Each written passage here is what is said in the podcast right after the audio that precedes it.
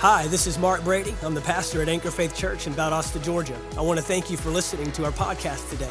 We believe it will bless you and minister to you. Now get ready to receive a word from God. Once again, thank you, Pastor Mark, for letting us come and celebrate with you, and Ms. Ashley, and thank you, church, for giving us the privilege of speaking into you the Word of God. Hallelujah. Amen. I want you to turn to Acts chapter 2. And lot, most actually everything's going to be out of the Amplified Bible tonight. Uh, I'm I'm going to read it out of that, and I'm going to minister to you. I was going a little different direction, but you know, God spoke to me a message not too long ago, and, and, he said, I want you to minister this message. And I redid it and restudied it and went through it. And I, I just spent some extra time this afternoon and, and, and, stuff. But I just believe that God wants me to minister to you this word. And I want you to just hook up and let it get in your spirit. Amen? In Acts chapter 2, of course, we're familiar with that. But I want to begin at verse 1, reading out of the Amplified. It says, And when the day of Pentecost had fully come, they were all seated, eh, you know, they were all together seated in one place.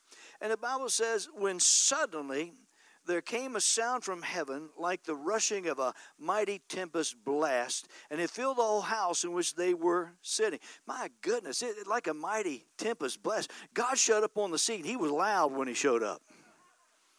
Amen. I mean, he didn't quietly sneak into the room. Amen he made his presence known. I mean, he just blew in there and, and you, you know, it was just loud and wild. Hallelujah.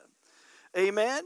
And, and it says this, and there appeared to them, you know, the, in their to them tongues, you know, like of something like fire, and it says which were eh, which were separated and distributed and which settled on each and every one of them. Notice that it says that that these these tongues resembling fire came down upon them, and it just separated. There's 120 in this room, and the and I mean, there's a blast of God, there's a roaring of God, there's an anointing of God. Then all of a sudden, boom, all this fire, the Holy Ghost begins to fill that place and it settles on each one. Aren't you glad it didn't just settle on half of them or some of them? But this, this anointing got on every one of them. And then in verse 4, when we begin to read verse 4, it's amazing what he says. He says, And they were all filled. I like that. Diffused throughout their souls. Look at that. Isn't that amazing? Hallelujah. With the Holy Spirit. And they began to speak in, in uh, different foreign languages and tongues as the Spirit, listen to this, kept giving them utterance, clear and uh, expressive, okay, with clear expression, and each tongue in appropriate words. Notice that God moved upon their lives, and they were all filled with the Holy Spirit, and each one of them began to pray out in tongues and worship God. And it says, with clear expression. I mean, they just kept on expressing themselves, and they, they all had loud expression. Notice they weren't sitting there going, "Oh, hallelujah, thank you, Jesus, praise you, Jesus." No, no, and with clear, loud expression, it changed who they were. It changed. The, it took them from a group of afraid they're going to have something bad done to them. You got to remember, this is a group that had seen them crucify the Lord, and then He had appeared to most of them. Amen. And he told them to do this. And, and, now they're in this upper room doing what the Lord told them to do. And here comes the power of the Holy Ghost down into this place. And he fills them up. And they are filled with the Holy Ghost. And, and, and they begin to get as loud as God was when he showed up. Notice that they got like God, God didn't get like them. Oh, come on now. You got to get a hold of this. God changed them, they didn't change God. When he came into the room, they were no longer sitting there wondering what they're going to do. All of a sudden, with loud, clear expression, they began to express the power of God and speak out in different tongues. In other words, each one didn't sound like the other one. That really helped me whenever I first got filled with the Holy Spirit, because when I got filled with the Holy Spirit, I would pray in tongues, and I did, and I got, I finally, you know, uh, like I said earlier, we were Southern Baptists, and so I, you know, we, I'd received the Holy Spirit. I was the first person I ever heard speak in tongues, is me. Amen. I went to a Pentecostal church hoping they speak in tongues. They wouldn't do it, so I was real disappointed. So I went back to my Baptist church. Praise God. Yeah, amen. I never heard anybody. I didn't know what it was supposed to sound like, and and, and so you know, I'd read Brother Hagin's book and got filled with the Holy Ghost, and and and, and I can remember, you know, uh, when I, I prayed and said, I believe I received, and, and and opened my mouth and took a deep breath and said, Okay, I'm ready, Lord. You know, and Lord, and, and I thought, what do I say? And it was just like I saw a little something trying to get, and I said, and I went, "What is that, Lord?" I'm in my mind. I'm thinking. I'm looking down inside, and He said, "Say what it looks like." And it looked like an L. So I went, "L," and it came up. Praise God. And so I began to speak, and and and you know, and then it started flowing. Praise God. Let me let you a little in on something here about this, this infilling of the Holy Spirit. I'm praying in tongues. I've been praying in tongues for about five minutes, and all of a sudden, I'm, I'm in. I, we're, Bonnie and I, we had just finished up East Tennessee State University, where I, I, I went to school, and, and, then we were back down in, in Union Hall, Virginia. Hallelujah! And we were back down at the, on the farm there where she'd grown up, and I was actually in the upstairs bedroom of that old farmhouse on that Tuesday night, June the 7th, 1977. Amen? And so I can remember I'd read that book and, and I, I, I Brother Hagin's book, and I, I got this and I started praying in tongues. And you know, I'd gotten a hold of the fact that in John 8, Jesus said that the devil is a liar and the father of all lies. Amen?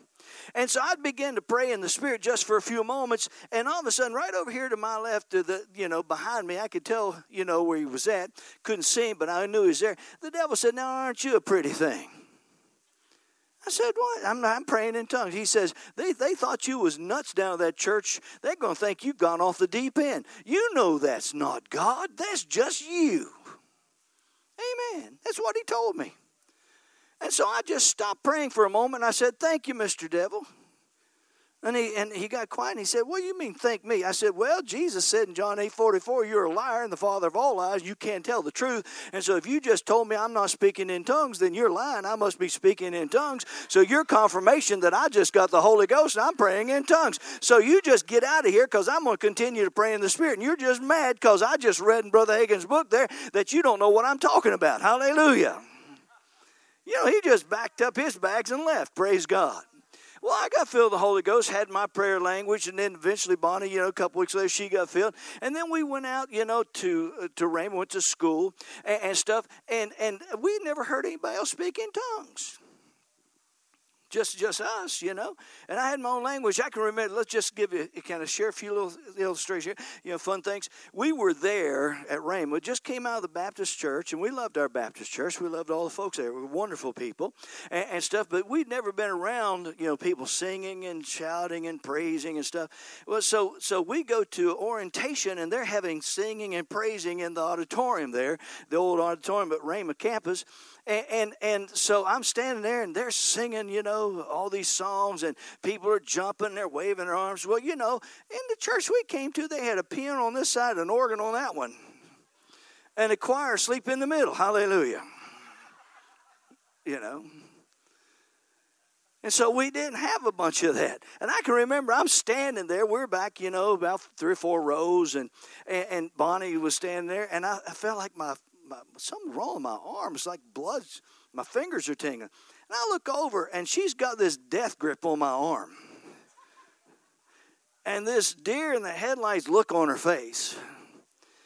And I pried her fingers off of my arm, and I said, What are you doing? She goes, Where have you brought me to? I said, What do you mean? She goes, What are these people doing? I said, Great spiritual answer. I don't know. But let's do what they're doing. That way they won't know that we don't know what they're doing. Hallelujah. Amen. So we just started doing what they were doing. We didn't really know anything, but we just started doing. But you know what? That introduced us because we were open. We went there to learn. We went there to be changed and transformed. You know, when we come to church, we shouldn't be coming to bring what we got in. We should be coming to receive and be changed and transformed and, and, and let God enhance us and, and grow us and mature us and then use our talents and gifts to bless and be a blessing. Amen? But my, my prayer language, you know, it, it, it didn't sound like anybody else's. And for a while there, I thought maybe I don't really have it because mine don't sound like everybody else. Everybody else sounds real smooth and stuff. Mine's kind of a little broken up, and and I can remember I, I was watching this program, and they were talking about some of these uh, indigenous tribes back in certain parts of the world that don't even have a written language. And, and they went in and they were talking and they were they were and their their language they knew what they was talking about sounded worse than my tongues hallelujah and the Holy Spirit spoke to him. He said, This if they can speak a language that you can't, you think that, you, you know, how in the world could they even understand that? He said, Don't you understand that when you speak what I give you, I can understand you? And you know what? I just went ahead and said, Glory to God with loud and clear expression. I'm going to praise God and thank God that He loved me and gave me something unique that was just for me. Amen? And this is what He did on the day of Pentecost. Each one of them received a clear language, a clear tongue, a clear thing that they could praise God individually. Because you see, even though we're a church as a corporate, we're still individual living stones and we're individual temples, and God wants to work in each one of us, and He wants to just move in a special way. God knows your personality, God knows how you do, God knows what you're supposed to be, He knows your makeup, and He can tailor fit you with the anointing that you need from Him. And though it's similar to everything, it's uniquely yours. Isn't that good? And when we all blend together, glory to God, it begins to be something great and something glorious. Amen?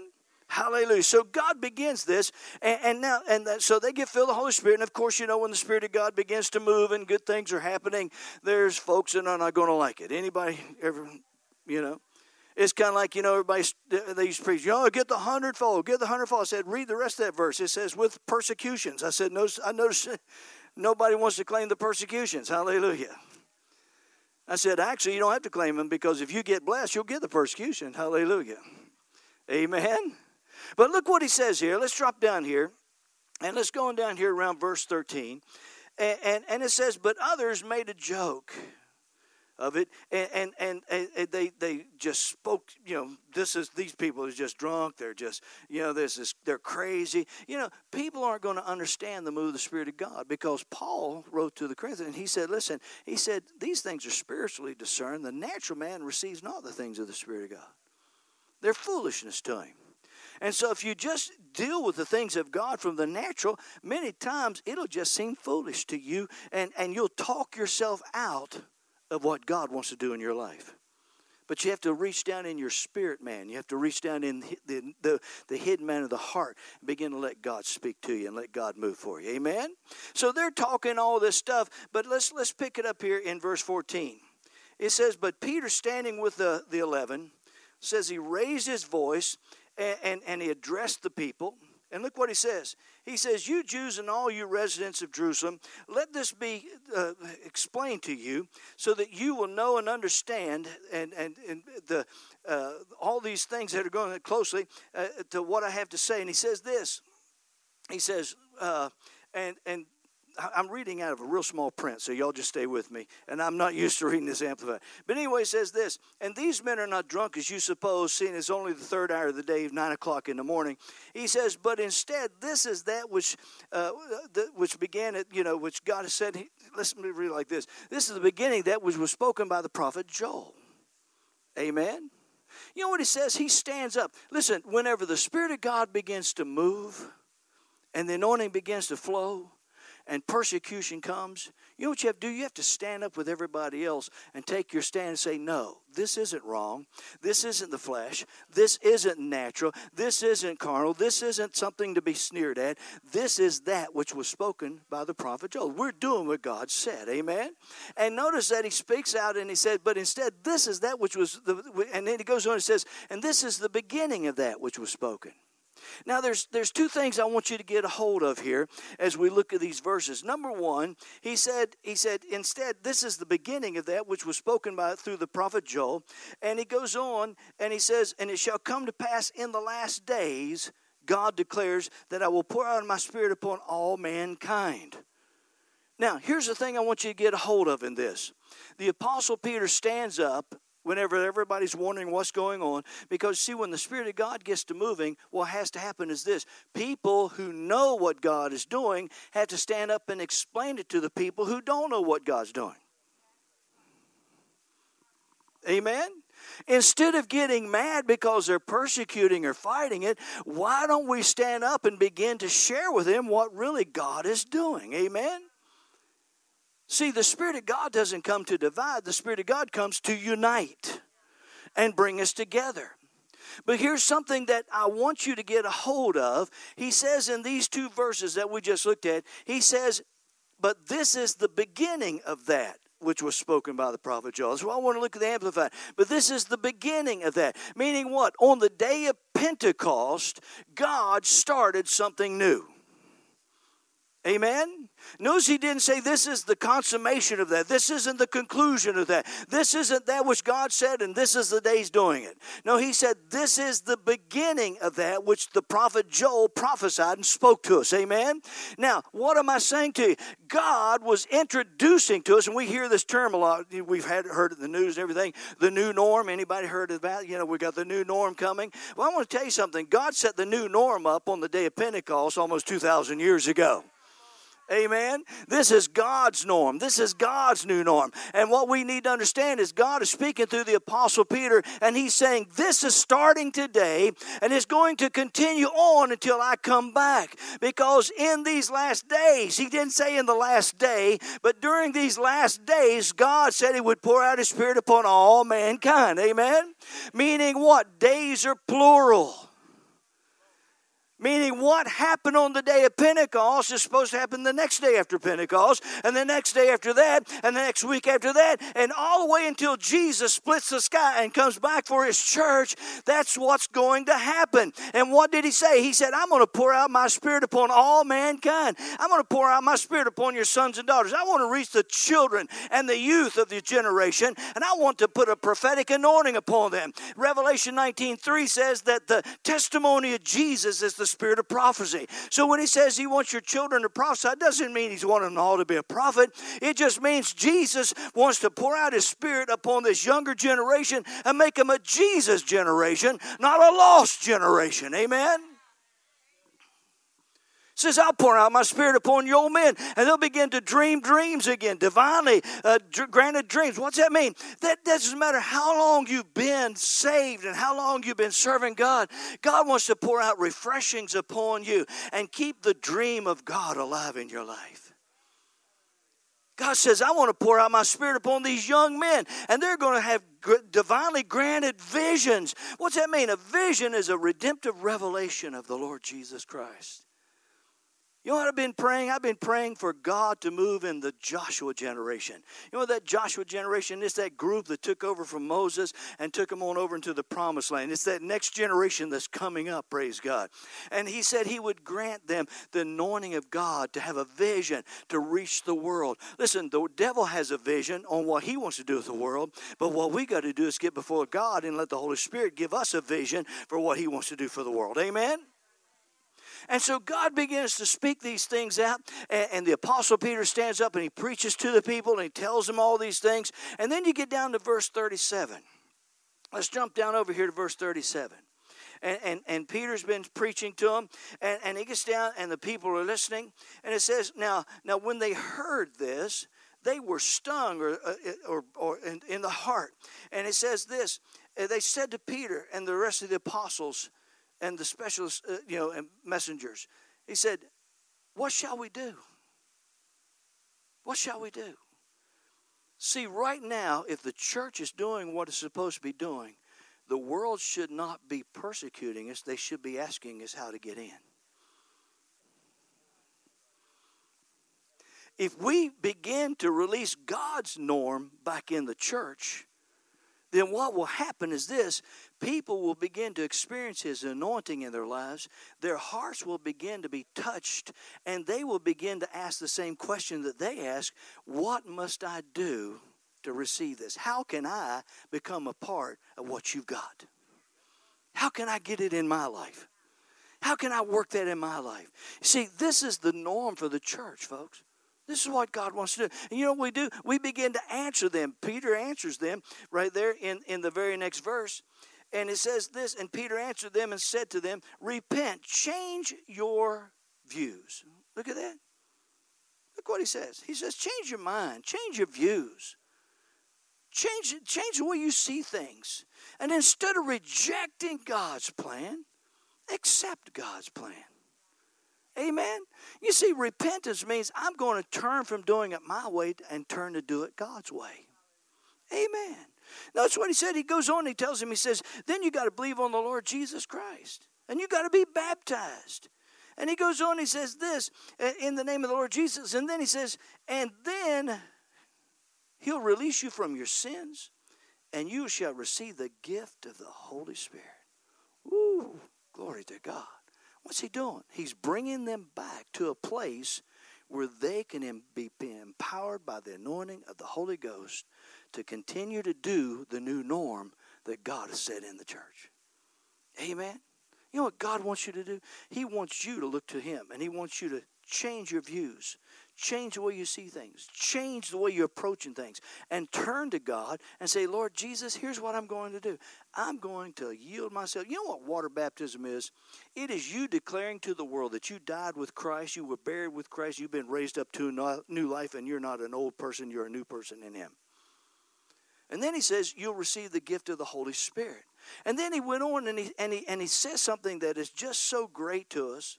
He says this for the promise of the Holy Spirit, look at that, is to you and to your children and to all that are far off, even as many as the Lord our God shall call or invite or bring into himself. Amen. You know what he's talking about there? He's saying this. You need to understand this is a promise to everybody.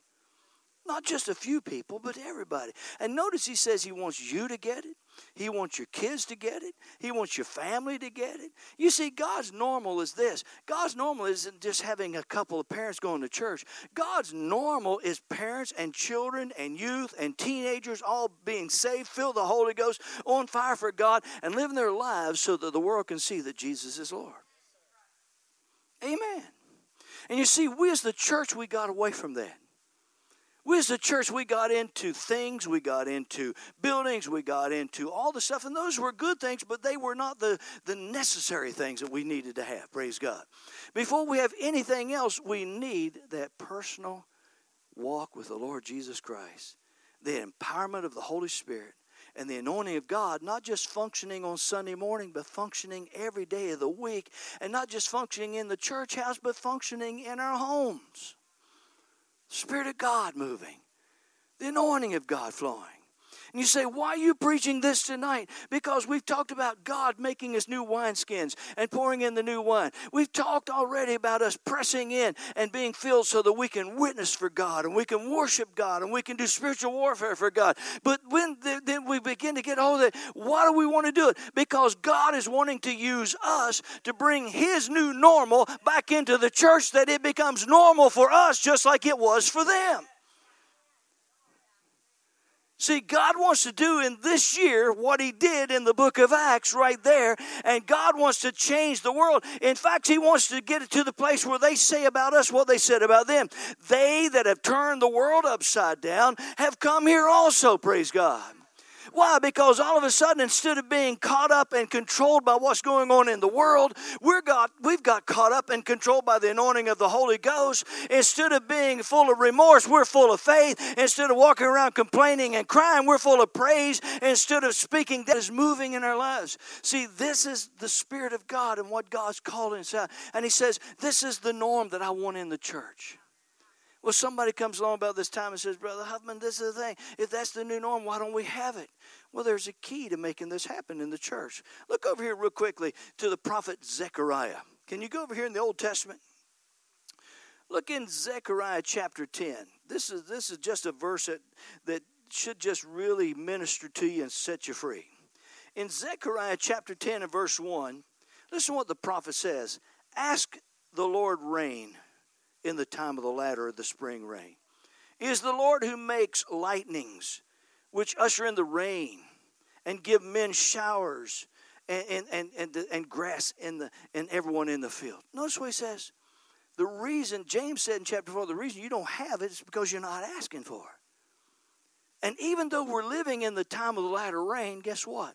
We have to pursue these things in our generation. You have to ask for it.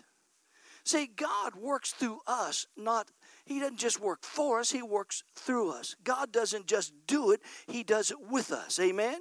Jesus is the head, but we're His body. And the body is going to have to call upon the head to do this, and the head's going to have to have the body to respond to get it done. Amen? And so Zechariah, the prophet, says to us in the Old Testament, and, and he says this listen, in the time of the latter rain, are we living in the time of the latter rain? Is this the last days? Is this the time of God's presence? Amen. Is this what the Lord said this is the beginning of through the Apostle Peter?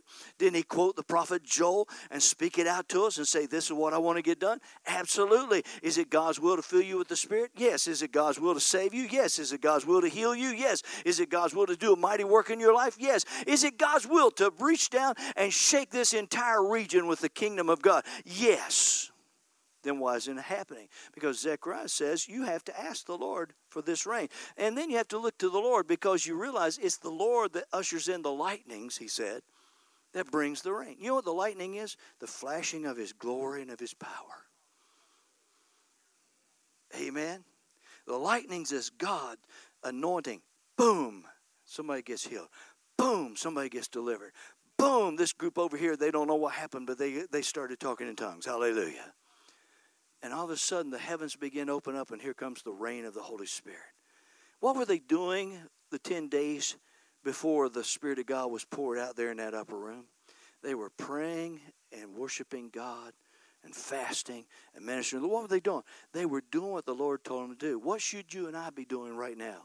We should, with all of our heart, be asking the Lord to send the rain of the Holy Ghost down upon us. We should be saying, Lord, come with lightning in your hands. Because in that lightning, there's deliverance, there's healing, there's miracles, there's signs and wonders.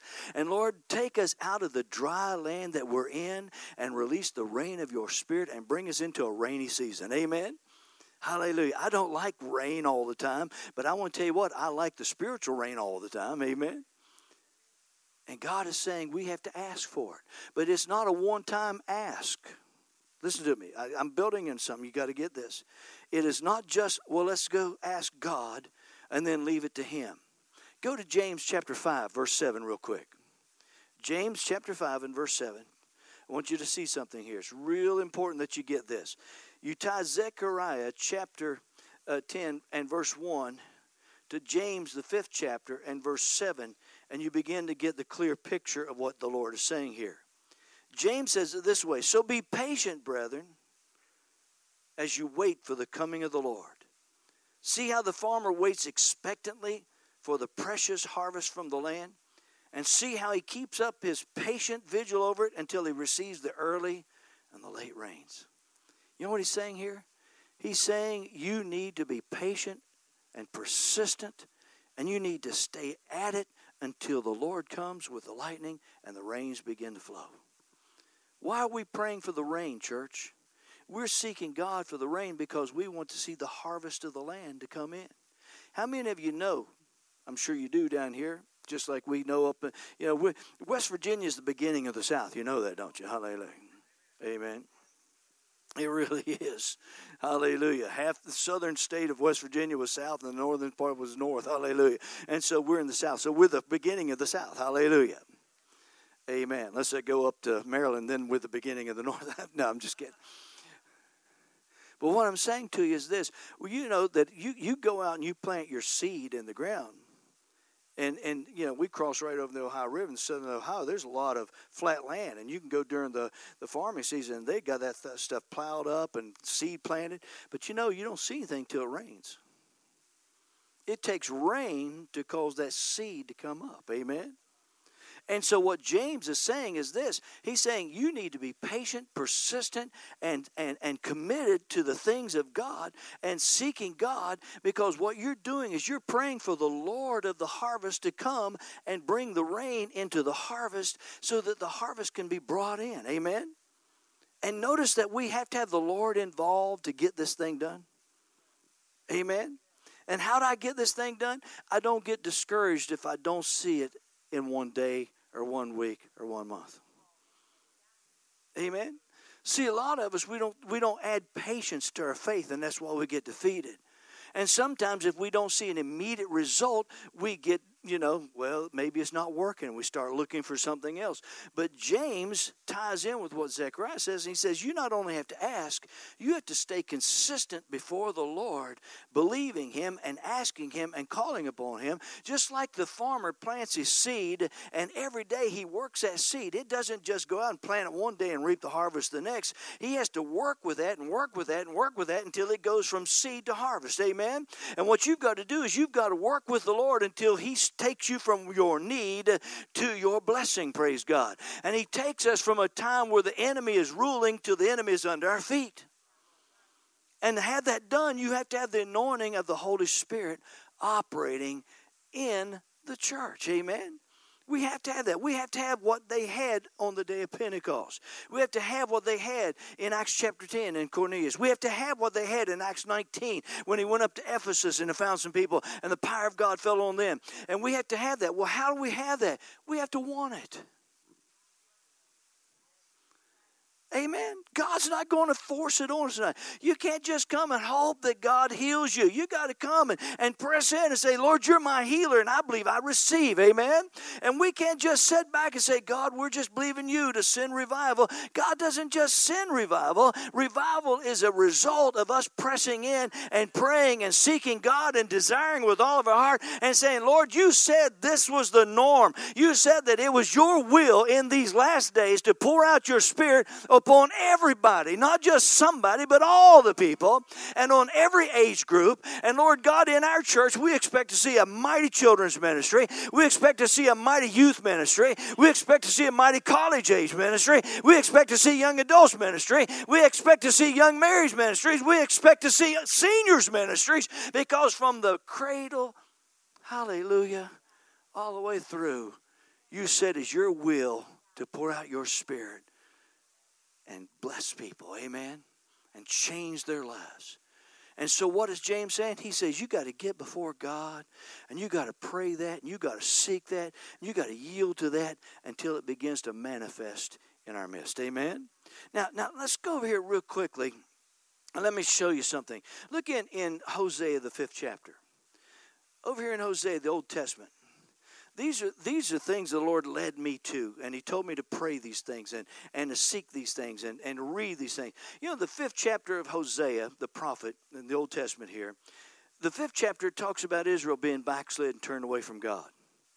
And God's worked with them and worked with them and worked with them, and they just kept rejecting Him, and they just kept looking somewhere else, and they kept looking to the world, and they kept looking for this, and, the, and they kept looking for everywhere but God.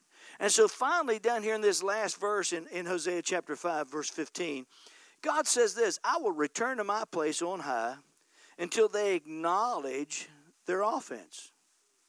Notice that? God said, You know what? If that's the way you want to be, I'll just let you have it. You want to be carnal? Be carnal. You want to be backslid? Be backslid. I'll just step back here and see, see how it works for you. See, a lot of times we don't see that of God. But you know what? God says, you know, I, have been working with you, work, but you don't want it? Okay, let me just pull back here for a moment. Look at that. And God says it this way he says, until they acknowledge their offense and feel their guilt and seek my face in their affliction and in their distress, they will do what? Seek and inquire for and require of me earnestly. You know what God is saying? When we find things not going our way and the world is getting crazy around us, that is not a time to look to the world or look to our own strength, our own self to get it done. That's when we need to stop and say, you know what? Apparently, God, we've gotten off to doing something that wasn't right in your sight. And what we've got to do is this we've got to change what we've been doing. And right here in the midst of this, we're going to seek you with all of our heart. God, we're turning to you.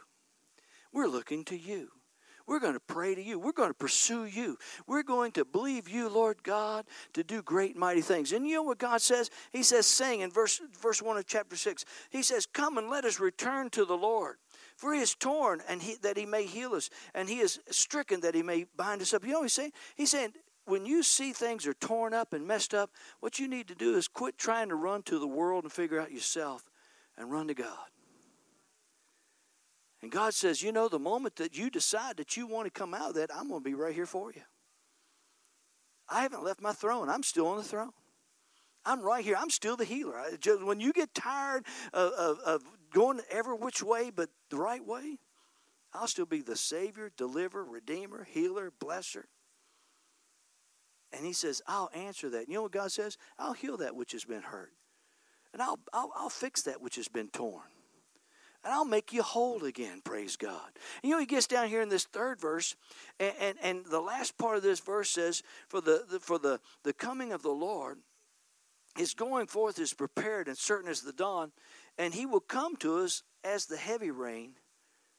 Look at that, the latter rain that waters the earth. You know what God says? He says, it don't matter how bad it looks if you'll turn to me in the midst of all of that and trust me i'll come to you as the heavy and latter rain and i'll begin to change everything around you. I'll take all that dryness. Remember what he said in isaiah 43 we already preached from? He said i'll come and make a road in the wilderness. Hallelujah. And I'll make a river to come into that desert. And he says, only thing that's keeping the river from flowing into you is you just need to come to me. He says, only thing that's keeping the road that, that, that from the path for you to come out of that mess is I'm just waiting on you to come to me. See, a lot of us right now, we're at this place. We think that, well, you know, we're just believing God that whenever God's ready, He'll He'll come and bring revival. Can I tell you a little secret? God's always been ready. He's not the problem. And that's what the prophet Hosea is saying to the people. God has never been the problem. He's always been there to help you. But you got to make a decision to come to him with all your heart and everything in you and say, God, be my help in this situation. And you know what? I'm not talking to us as individuals only. I'm talking to us as the church tonight. I'm speaking to as a church. If we want to see the turnaround, we, you know, Pastor Mark, we've talked about in 2021 change and, and the move of God, but it's not going to just happen. Nothing just happens with God. Amen? And we can't just go about doing what we've done and expect God to do things on His own all the scriptures I've showed you is the plan of God, but it's God working with the people who wants his plan. Amen. And so we have to turn to God with all of our heart. We have to begin to cry out to God. We have to yield ourselves to God. And when we do, God will pour His Spirit out upon us. And you know what we'll begin to see? We'll begin to see the multitudes turning to the Lord because it's the Spirit of God that convicts people and draws them. Amen. See, without the anointing and the Spirit of God drawing people, all we're doing is really just making them mad. Amen. You ever told somebody the truth and they got mad at you because you told them the truth? but you know what? You get in the presence of God and let God anoint you and then go deliver them a message that God told you to give them, and they won't get mad. They'll get convicted, and God will draw them because it's the anointing now that's turning it from the letter that kills to the spirit that brings life. And God is calling us right now in this hour saying, Here's what I'm saying to my church draw back to me. Begin to look to me. Begin to trust me. Begin to get so sensitive to me that I can pour out my spirit in you, with you, through you, upon you, and for you, and change everything around you. Hallelujah. And you know, I say it like this if revival is going to begin, why not with me? Amen. If God's going to start doing miracles, why not with me? Why wait until it's already in? I mean, let's get in on the beginning of this thing. Amen. And let's let's be that church. Hallelujah. Because see, God is calling out to us right now. He's speaking to us. And, and, and this is the thing you've got to understand. You say, well, this is kind of a in our face message tonight. Well, that's because God gave you faith so that you could look right in the face of your mountain and not be moved by it, not be afraid of it, and not be defeated by it. Amen? Did you ever read Mark 11, 22 and 23? I mean, really read it.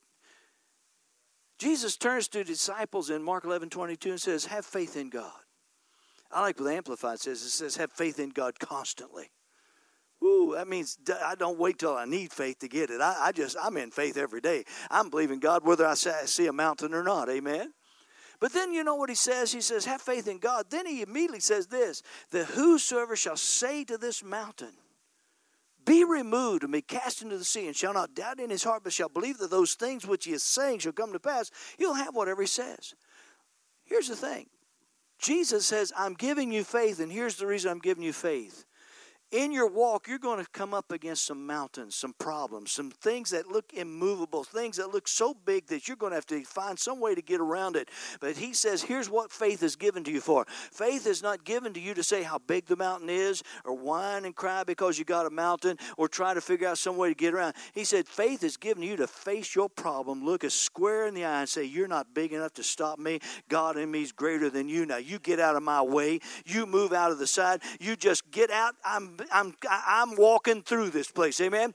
You face the problem through the power and the trust of Almighty God, and you use your faith to move the mountain. Amen. But you see, you've got to have faith in God. You have to have that anointing operating. You have to be right there believing that this is the norm for Christianity. See, we have a move, Pastor Mark, and everybody thinks it's the exception. But the move of God and churches on fire and people getting saved and filled the Holy Ghost and healings and miracles should be the norm, not the exception. Hallelujah. And it ought not be an event, it should be a regular occurrence. This week shouldn't be an event, it should be the beginning of what God is going to do in 2021. It ought to be a stirring in our hearts, that we're going to pursue God. We're going to seek God. We're going to cry out to God. We're going to pray, and Lord God, this is you started this, and you're going to do it with us. You did it with Peter. You did it with James. Then you did it with Paul, and now you're going to do it with us. Hallelujah! Because it's your will till you come back. This is what the norm is. The norm is I got saved, filled the Holy Ghost, spoke in tongues, and I have a personal relationship with Jesus Christ, and He made me more than a conqueror. Hallelujah. But we have to want it. We have to cry out for it. We have to desire it. We have to ask God for it. And we should be wanting it with all of our hearts. Why? Not just for our sake, but for everybody's sake around us all those that are blinded by the sin of the enemy those that are blinded by the hurts and the fear that's being peddled every day all the all the all the disruption and the, the disgust and aggravation that's got people burdened down and all the attacks that the enemy's bringing you know what we should be? We should be an oasis in the midst of a desert. Man those rivers should be flowing out of this place and everywhere that river goes, man, new plants are springing up, flowers are starting to bloom. Harvest is coming in. Lives are being changed. People are down there with their buckets, glory to God. They, they, there's enough water there that they don't have to get a spoonful. They can get them a bucketful. Hallelujah. Why? Because a people got before their God and said, Lord, this is the norm. And you're the one that determines what the norm is, not the world. You're the one determines how it's going to be, not the world. And Lord, we're looking to you. Amen.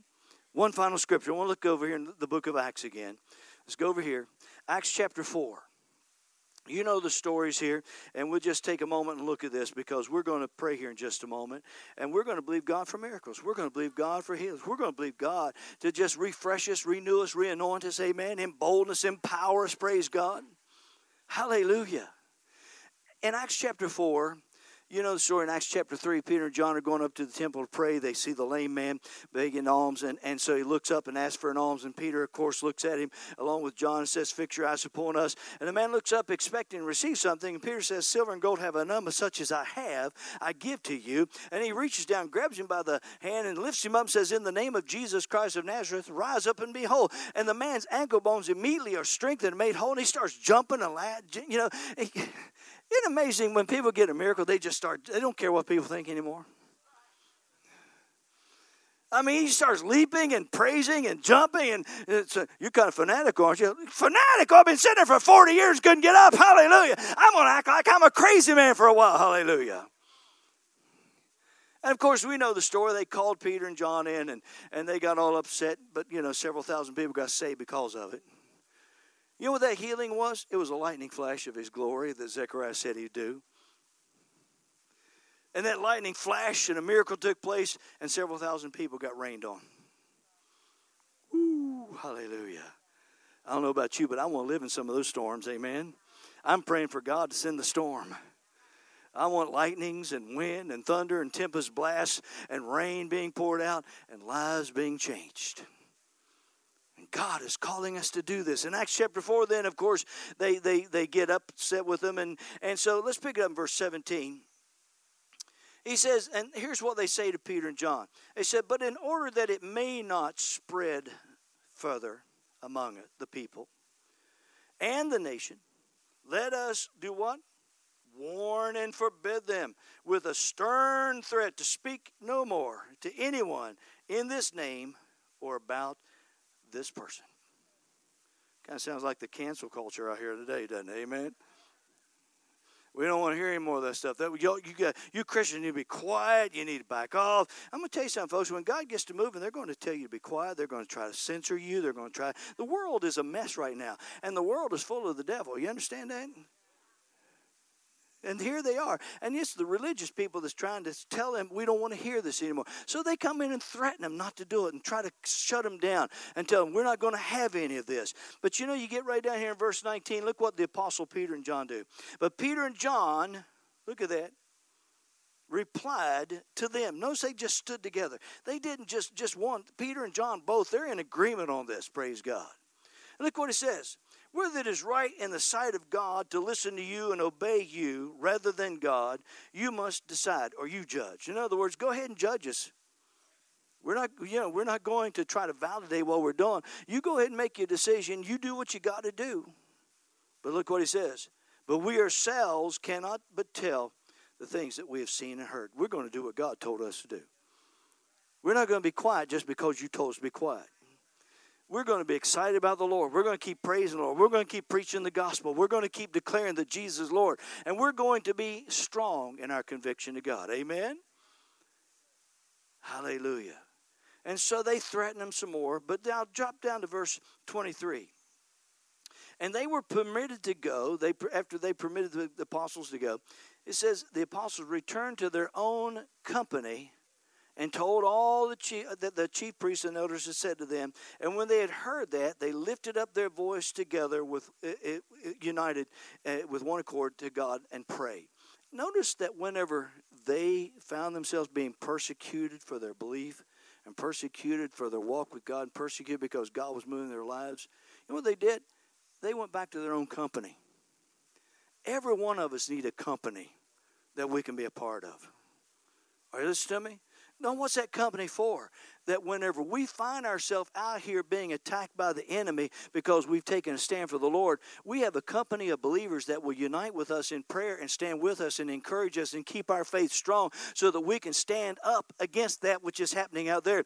Because you see, folks, the real ministry doesn't take place in here. The real ministry takes place out there, and that's where you're going to be confronted by the enemy. That's where you're going to be confronted by the, the, the, the attacks of the devil. That's where you're going to be challenged to be quiet and not let your light shine and not live for God and not be who you are. But you need a company of believers that you can join with so that when you're going through that, they are going through it too, and they're ready to join in and pray with you to stand strong in the way that the Lord wants you to stay.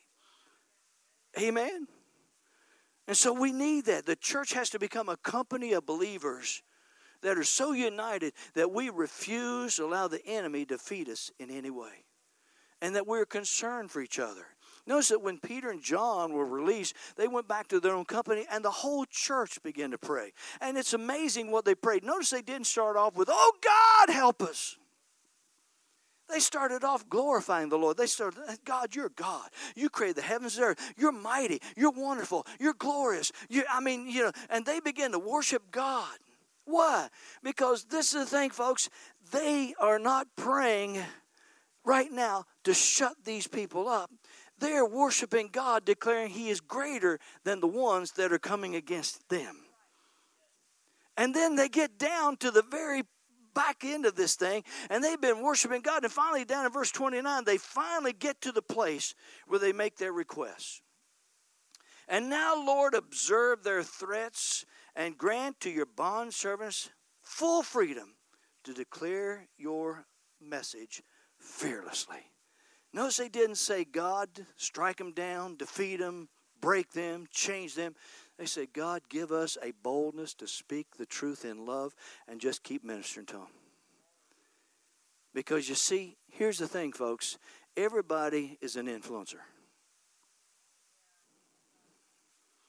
And the one who influences the greatest gets the most. That's how it ends. If my influence for God is greater than the influence of the person that's for the devil, then I will convince them to turn to God. And you know what they did? They prayed for God to anoint them with a fresh anointing and give them boldness and take away the fear. And Lord, help us to still live this life outside of the sanctuary. Amen. And then they didn't just stop there. The next verse says they asked God to get involved with them. While you stretch out your hand to cure and to perform signs and wonders through the authority and by the power of the name of your holy child and servant, the Lord Jesus Christ. Notice that? See, here's the thing. You know how you're an influence? When they attack you, you don't attack back. When they call you a fanatic, you run over and shake their hand. I'm doing something right. Hallelujah. Amen. I had a guy one time back in the day, you know, if, if when when Brother Hagin had first gotten the the Rhema going and you know his ministry was really starting, you know, I, I was out there and, and I, I, got a radio broadcast and I would find where he was at and I'd put my broadcast right after his. He had a built-in audience and I'm teaching faith too, so I'd just get I'd get right behind him and it helped me to get the word out. And, and so you know, I'm I'm on the radio and I'm preaching and I'm doing stuff and I had a guy one time and he didn't like what I was saying, so he just walked up to me and says, "You one of them Hagin Reaganites, aren't you? And he didn't mean it in a, in a good way, you know. And so I ran over and gave him a hug, shook his hand, said, Thank you, sir. Thank you. I was only about 27. And he said, What do you mean, thank you? I said, You just you just put me in the same category with Brother Hagin. That's great. Hallelujah. Now he meant it as an insult, but I took it as a compliment. Praise God. And you know, when somebody comes up and says, You're one of them wild Christians, don't take it as an insult. Say, Whoa, hallelujah. That's the glory of God working in my life. Amen. Because you see, here's the thing. I was privileged to get involved in the latter part of the charismatic renewal. That's when I came in to the move of the Spirit of God. And in the first church I pastored, we were still involved in that back in the late 70s. And, and, and, I can remember preaching and we were teaching the word and doing all we knew to do. But I would drive down, we, we were in a little old town there in West Virginia. We'd taken this church and, and, and stuff. And I can remember ladies in the church you know, I pulled it. We pulled into the, the grocery store one day, and I look out, and there's one of these little ladies in the church, and she's got two other ladies pinned up against the car with their hands laid on them, praying in tongues. Hallelujah. And people were getting people saved and they would they would witness to them and anybody wanted to pray they pray with them you know down at the anywhere they catch them out praise god because you see the charismatic renewal wasn't just people getting filled with the holy ghost speaking in tongues multitudes of people got saved because they saw God in operation. And then once they got saved, they got people filled with the Holy Spirit. And God said in these last days He would pour out His Spirit upon every person. And it would move again in a mighty way. But you know what we got to do? We got to get just like Peter and John. I'm not going to be discouraged if somebody says something to me. Because I'm going to tell you what, we pray here in a few moments, and you make up your mind. I'm going to go out here, bless God, and before Sunday, I'm going to witness somebody. I'm going to pray for somebody. I'm going to let somebody know that Jesus is my Lord. I'm going to let my light shine. And you know what's going to happen? You probably run across, there's a real possibility you run across somebody that don't want to hear what you got to say. And they may say, you know what? That might work for you, but this is a bad time. This pandemic's going on. Things are happening. I just heard on radio, and I don't want to hear that stuff. Now you got you got a decision to make. You can either get offended and feel like you know this don't work, or you can say, "Glory to God." I'm just going to pray for that person. I sowed a seed. God, I want to thank you for using me to be a blessing to them. And Lord, I'm not letting them change me. I'm going to stay at it until I change them. Hallelujah and I'm going to bring them out of their fear and out of their hurts and out of their pain. And I'm not going to get mad at them. God, I'm going to pray for you to give me more boldness to love them and care for them and share the good news of the gospel with them until they can see the truth. Hallelujah. See, that's how they changed nations and cities in the book of Acts. they got so in and so committed and so caught up and so full of the Holy Ghost that whenever they were threatened, they were just like Peter and John. Lord, give us boldness to stand strong and not waver just because somebody said something about us. Because, see, anybody can be a Christian when they're all patting you on the back and telling you how wonderful you are. But can you still be a good fireball Christian when they're telling you that you're a fanatic, crazy? I don't want to hear it. Amen? And that's what's going to bring revival. A group of people who know who they are in Christ, who are hungry for a move of God, and are getting before God saying, Lord, send the rain, and here am I, send me. Use me. And Lord, give me boldness to speak your word. And Lord, I'm going to ask you to work with me to stretch out your hand and heal.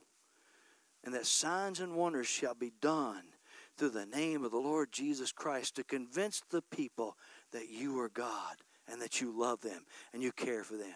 And the Lord, the more they cuss me, and the more they fuss at me, and the more they call me names, the more I'm going to pray for them, love them, and speak the truth to them. Amen. And instead of getting upset, I'm going to praise you and thank you and worship you until that hurt leaves and joy fills my heart because we're going to have a rainy season in Valdosta, Georgia. Amen. We're going to have a rainy season of the outpouring of the Holy Ghost in this city. Amen. Let's pray. Father, we thank you now and praise you for your word. Lord, we thank you for showing yourself mighty and strong. We thank you for the power of the Holy Spirit. We thank you, Lord God, tonight for this, the, the, just, Lord, that you have reached out to us and touched us and called us. And Lord, we receive your word. We just receive, Lord Jesus, your anointing flowing, your will being done. And we thank you, Lord, that you're going to use us and work with us and through us. And we're going to be your vessels that bring forth that which you have. And Holy Spirit, we just yield ourselves over to you right now. We just thank you, Lord Jesus. We praise you, Lord Jesus. Hallelujah. Hallelujah. I want to ask you to just, all over this house, just stand. I want you to lift your, your hands up to the Lord. And, and, and right now, I want you to just, let's all over this house, let's ask the Lord for rain. Amen. And don't ask the Lord for rain for everybody else but you. Lord, send the rain down upon me and upon us. Lord, don't just send your rain down upon the church. Send it down upon the hurting and the lost and the and the mean people and the and the sad people and the hurting people and the deceived people and the griping people and the fussing people because Jesus, that's who you came to set free. Lord, send the rain. Send the rain. Let your anointing flow. Let your power be released. And Lord God, begin that which you began on the day of Pentecost in my life. Come on, this is a fresh time. We're getting renewed. That's what these, these services have been about. Making us renewed wineskins so that God could pour in the new wine of the Holy Spirit, so that we could be poured out. Miracle workers, carriers of the gospel, encouragers, blessers, strengtheners, living that which God called us to live. Anointed with fresh oil and filled with His Spirit. So that anytime God wants to use us, He can just squeeze and we'll let Him pour through us His love, pour through us His anointing, pour through us His healing power, pour through us His grace and mercy and forgiveness and kindness, pouring through us His very person, touching lives. That's what we're here for tonight. Oh, Thank you, Lord God. Thank you, Lord Jesus. Thank you, Lord Jesus. We worship you, Lord Jesus. We pray in this place. All right, now, just pray in the Spirit. Pray for the rain. Just ask God to touch and God to move. Lord, you spoke through the prophet uh, Zechariah. You said to Zerubbabel, not by might nor by power, but by your Spirit these things would come to pass. Lord, we've struggled so much because we tried to do it in our own strength. We tried to do it in our own power and our own might. But Lord God, it's not us, it's you. We're your vessel. And we just ask you, Holy Spirit, to fill us afresh and anew. Anoint us with that fresh anointing, empowering us and, and, and strengthening us. And Lord God, may we walk in your compassion. May we walk with your passion and touch people's lives and change people's lives and, and, and help those that are hurting. And Lord God, right now, we choose to forgive those that have hurt us. We choose to, to release everything that's been a hindrance in our life. We choose not to carry it any longer, but to give it to you, Lord, and surrender to you, Lord. And Lord, we thank you. We thank you for your healing anointing. That healing anointing flowing in us and healing us first. Thank you, Lord, for healing our emotions and healing our hearts and healing our, our, our walk with you and healing us, Lord God, from every affliction and every insecurity and every everything that would hinder us from flowing and following and moving with the things of God. And Lord, we thank you that you give us the grace to forgive and the, the grace to minister, the grace to reach out and touch other lives. Oh, we worship you, Lord. We worship you. We magnify your name, Lord. Oh, oh, Lord God. We ask you to open the heavens, Lord God, and come down and pour out your Holy Spirit upon us, Lord God. Oh, Oh, we worship you, Lord. We worship you, Lord Jesus. We worship you, Lord Jesus. We magnify your holy name, Lord Jesus. Glory be to God. Glory be to God. Thank you, Lord Jesus. Thank you, Lord Jesus. Thank you, Lord Jesus. I want to minister with the Spirit of God, but the first thing I got to do before I do that, I, I, have had this in my spirit for, for all through the preaching. Somebody's throat is being healed right now. You've had problems in your throat, and God's healing that right now. There's a healing that's flowing out right now. If you'll just reach up and receive it, it's yours. The healing anointing is right there. It's, it's just you've had problems in your throat, and God's healing that right now. I don't know what it is, but it's just right now God's touching in that area, just just bringing full healing to you. Praise God. His presence just fills this room right now. Come on, His presence just fills this room right now just lift your, your, your hands and your voices up to God and just pray in the Spirit and just begin to drink in of the anointing. Come on, just begin to drink in of the anointing of God. Hallelujah. Hallelujah. Hallelujah. Thank you, Lord Jesus. Thank you, Lord Jesus. Thank you, Lord Jesus. Thank you, Lord Jesus. Thank you, Lord Jesus. David said in Psalm 92:10, Lord, you exalt my horn like that of a wild ox. You fill me with excessive strength and stately grace, and I shall be anointed with fresh oil. You're here tonight, and you need that fresh anointing. You, you know, that oil gives you boldness. That oil helps you to not be fearful, but to be fearless. That oil operating on your life and in your life causes you to have joy because in, Isaiah 61 3, he says, He takes away the spirit of heaviness and places upon us the oil of joy and gladness upon me. I don't know about you, but I've, I've needed that oil of joy coming upon me and helping me, praise God. And I've needed fresh oil. And I've needed excessive strength and stately grace. Just not enough strength to get through. I'm talking about excessive strength. It's more strength than I need to face the situations that I'm having to face. There's a real world out there, and there's real struggles and real problems, but we serve a real God who's got real answers and has a real anointing that destroys yokes and rolls burdens away. Amen. Thank you for taking the time to listen to our podcast today. We trust you received a word from God. If you enjoyed this teaching, be sure to subscribe to our podcast in iTunes. By subscribing, you'll be sure to receive a new message every week as soon as they are made available. And if you'd like to learn more about Anchor Faith Church, you can stop by our website at anchorfaithvaldosta.com. There you'll find our locations and service times, ministries that are available for you and your family. You can even give financially in support of the ministry. Thank you again for listening, and we look forward to seeing you next time right here on the Anchor Faith Church podcast.